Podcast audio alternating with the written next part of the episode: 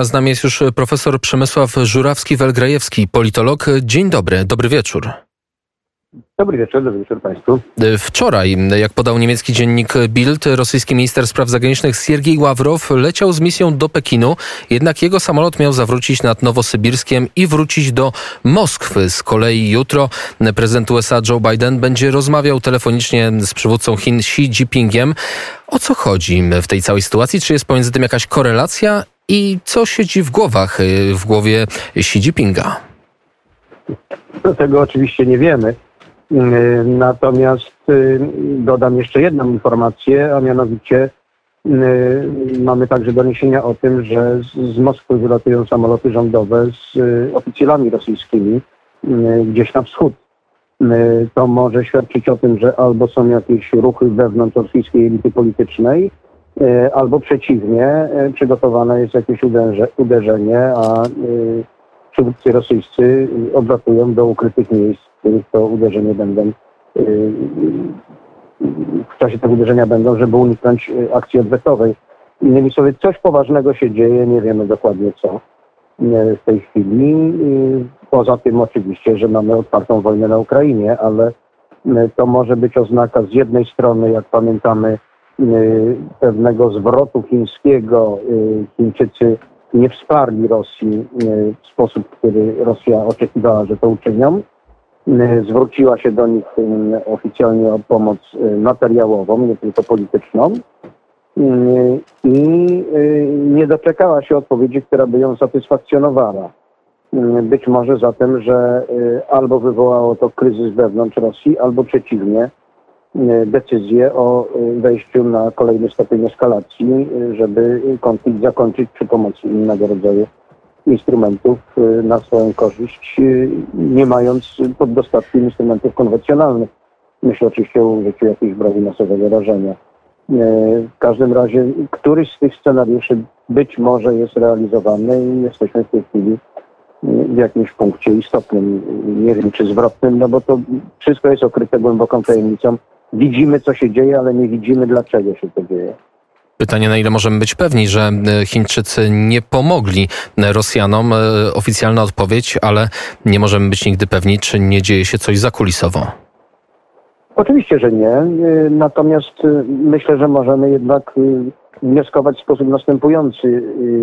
Nie ma miłości między Rosją a Chinami, jak w ogóle między państwami jakimikolwiek. Natomiast y, Rosja była postrzegana w Chinach jako y, istotny partner do gry ze Stanami Zjednoczonymi, który miał wiązać potencjał amerykański. Wojna na Ukrainie pokazała słabość Rosji, a zatem jej niską wartość sojuszniczą. Nie po to Chińczycy mają sojusz z Rosją, żeby do niego dopłacać, tylko żeby z niego czerpać korzyści. Jakie są korzyści ze skonsolidowania Zachodu? I zademonstrowania słabości rosyjskiej, no żadne. W związku z tym y, ja nie chcę tu w tej chwili oddawać się jakiemuś myśleniu życzeniowemu polskiemu, także bardzo byśmy sobie życzyli, żeby y, ta współpraca została zerwana, ale y, ona niewątpliwie jest w tej chwili poddawana w takim głębokim analizom, a wnioski z tego, co się dzieje na Ukrainie w żadnym razie nie mogą być dla Rosji korzystne. Dzień dobry profesorze Katarzyna Adamiak. E, przed chwilą pojawiła się informacja, że e, informacja w Wall Street Journal, że Putin rzekomo zwolnił ponad tysiąc osób, gdyż obawia się otrucia. Informacja o tym, że, e, że i tam jest analiza e, jednego z tajnych agentów, który, e, który zajmuje się jakby analizą planowania zabójstw poza, pozasądowych, to pytanie, czy to nie jest już pierwsza wrzutka taka rosyjska, że faktycznie ktoś przygotowywuje jakąś zmianę warty w Moskwie, czy cokolwiek to zapowiada w tej chwili? Myślę, że to jest tylko jedna z możliwych interpretacji. Druga jest niestety y, bardziej y, dramatyczna, a mianowicie y, rosyjskie elity polityczne, te skupione w wąskim gronie wokół Putina, życzą sobie faktycznie powrotu do systemu typu stalinowskiego, co w warunkach wojennych jest ułatwione. Putin wygłosił przecież wczoraj przemówienie mówiące o e, zdrajcach mentalnych, o tych, którzy są mentalnie na Zachodzie. a zatem otworzył front wewnętrzny poszukiwania wrogów, którzy knują przeciwko państwu. Utrzymanie reżimu putinowskiego wymaga izolacji zewnętrznej. Wojna jest doskonałym pretekstem, żeby to uczynić. Więc ta izolacja, która postępuje, nie jest z punktu widzenia grupy trzymającej władzę na Kremlu, izolacja Rosji, obywateli rosyjskich, nie jest rzeczą niepożądaną. Przeciwnie, ułatwia panowanie nad nimi. Ta czystka, o której pani redaktor wspomniała, o której mamy świeże doniesienia, może być elementem owego, owej konsolidacji systemu w kierunku już nie autorytarnym, tylko totalitarnym, zatem opartym na terrorze, także wobec y, własnych elit y, tego typu, z jakim mieliśmy do czynienia y, w latach 20., 30., 40. i 50.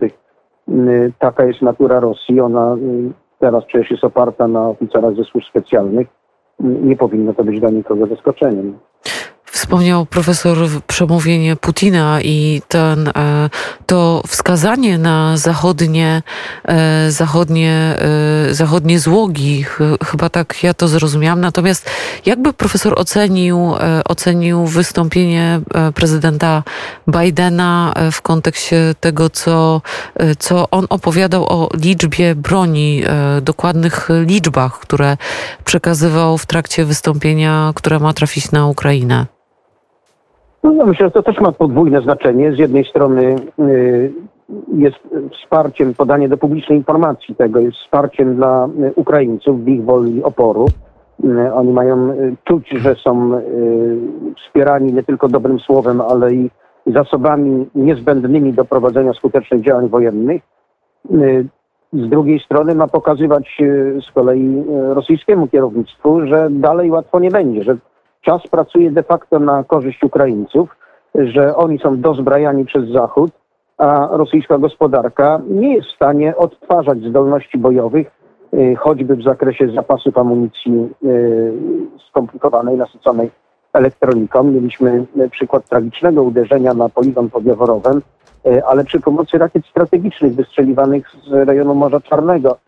A zatem było to dramatyczne marnotrawienie drogocennych pocisków świadczące o tym, że pociski taktyczne już się wyczerpały. Już Rosjanie y, mają ich niedostatek, skoro y, użyli innych y, na tego typu cel, mówiąc no, z pewnym wojskowym żargonem, nie wartym tego, aby uderzać aż tak potężną bronią. To pokazuje, że właśnie zaopatrzenie, które będzie płynęło szerokim strumieniem dla Ukraińców, będzie zmieniało y, potencjał na polu bitwy na ich korzyść y, w sytuacji, w której z kolei Rosjanie nie są w stanie zaopatrywać własnych wojsk, bo ich produkcja wojenna jest niewydolna, co jest zresztą cechą charakterystyczną gospodarki rosyjskiej zawsze. Trzeba pamiętać, że w II wojnie światowej Lend-Lease dostawy aliantów zachodnich odgrywały istotną rolę w zaopatrywaniu wojsk. Teraz znikąd Rosjanie tego nie dostaną. Chińczycy wysłali sygnał, jeśli e, dobrze rozumiemy, negatywny, że się tej roli nie podejmą. E, I stąd e, moim zdaniem ta otwarta deklaracja amerykańska właśnie aby oddziaływać psychologicznie zachęcająco dla Ukraińców i zniechęcająco dla Rosjan. Wydaje się, że Ukraińców już bardziej zachęcać nie trzeba. Wszyscy, jak jeden mąż zgodnie mówią, będziemy walczyć o każdy centymetr ziemi ukraińskiej, tak jak zresztą NATO mówi o każdym centymetrze ziemi NATO, ale nie o tym. W takim razie, jeżeli kurczą się zasoby militarne, kończą, kończą się pociski Rosji, jak pan wspomniał, pan profesor, to czy te rozmowy, które prowadzi Rosja z Ukrainą, Ukraina z Rosją, mogą przybrać teraz nieco inny wymiar, jeszcze biorąc pod uwagę wsparcie amerykańskie, o którym pan wspomniał? Myślę, że nie, że Rosja w istocie walczy, a raczej reżim rosyjski, y, który używa z poparciem opinii publicznej, y, nie mówię tego, żeby zdjąć odpowiedzialności z Rosjan, ale Rosja toczy wojnę y, o celu politycznym, nie o ziemię tu chodzi. Rosja ma ziemi pod dostatkiem, jest największym terytorialnym państwem na świecie. Toczy wojnę o stabilność własnego systemu politycznego, a ta stabilność jest podważana przez demokratyczny przykład Ukraińców którzy przez Rosjan uważani są za kulturowych prawie Rosjan. W związku z tym tym bardziej, y, jeśli zademonstrują, że w tym kręgu kulturowym można żyć jak obywatel, a nie jak poddany, to będzie to działało niszcząco na stabilność reżimu Putina i dlatego on się nie cofnie. dopóki nie zostanie złamany, może manewrować, może oczywiście usiłować zamrozić na moment konflikt, żeby zyskać na czasie, wzmocnić produkcję, odtworzyć zasoby. Drugi raz planując inwazję nie popełni tych błędów, co w tej chwili popełnił. Innymi słowy, nie uwierzy, że to będzie spacer i operacja policyjna, a Ukraińcy nie stawią oporu. Nie należy doprowadzić do sytuacji, jaka istniała między pierwszą a drugą wojną czeczeńską, gdy w pierwszej wojnie Rosjanie zostali zatrzymani, wyciągnęli z tego wnioski, przygotowali inny plan operacji i podbili Czeczenię. To oczywiście Ukraina jest 44 razy większa demograficznie i, i terytorialnie pewnie jeszcze więcej, ale natura tej, tego błędu Y, nie powinna być powtarzana. Y, nie powinno się dać Rosji oddechu, nawet jeśli jest to y, tragiczna cena życia krwi obywateli ukraińskich, albowiem oni i tak tę cenę zapłacą, tylko w gorszych warunkach jeśli da się czas Rosji na przegrupowanie. No to wydaje się, że mamy jakiś rodzaj schizofrenii, bo z jednej strony, jak pan wspomniał, Ukraińcy, Rosjanie, bracia, słyszeliśmy nieraz z ust Putina, nasi bracia Ukraińcy, no z jednej strony nasi bracia, a z drugiej strony mordujemy cywili. No to jest stare hasło, bądź moim bratem albo cię zabiję. Rosjanie pod tym terminem rozumieją absolutne podporządkowanie. Skoro jesteście naszymi braćmi, no to w zasadzie jesteście tacy jak my. Skoro jesteście tacy jak my, to my będziemy wami rządzić. A wy macie przyjąć nasz system, no bo jesteśmy tacy sami. I to będzie rozszerzane na razie Ukraińcy i Białorusini, ale to jak wiemy sięga świata prawosławnego czy świata Y, słowiańskiego w końcu, a żądanie, jakie przecież jeszcze miesiąc temu y, zgłaszała Rosja, dotyczyły NATO. Było żądanie pod adresem Danii, żeby y, przyjęła zobowiązanie, że oddziały amerykańskie nigdy nie będą stacjonowawały na Bornholmie. Było żądanie, żeby NATO wycofało siły ze wschodniej flanki. Wróciło do sytuacji z 1997 roku. Im zatem bardziej ktoś będzie ustępował, tym będzie słuchał kolejnych żądań, y, bo Rosja będzie się czuła zagrożona na swoich nowych, świeżo osiągniętych rubieżach. To jest nigdy niekończący się imperializm i on musi być złamany, inaczej będą kolejne wojny. Powiedział profesor Przemysław Żurawski-Wel-Grajewski przed godziną na antenie Radio Wnet. Gościem był geopolityk dr Bogdan Pliszka i tu wracamy do wątku rosyjsko-chińskiego. Geopolityk powiedział, że bez względu, jego zdaniem, bez względu na wynik wojny, Rosja ostatecznie stanie się wasalem Chin, więc może to jest ten scenariusz, na który liczą Chińczycy.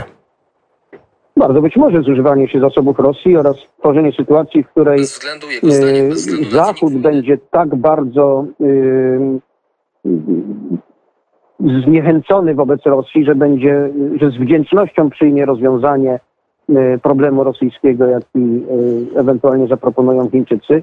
To może być jeden ze scenariuszy, ale jeden ze scenariuszy. Nie chciałbym w tej chwili za mocno spekulować, bo po prostu nie wiemy, jakie są plany na ten temat w Pekinie.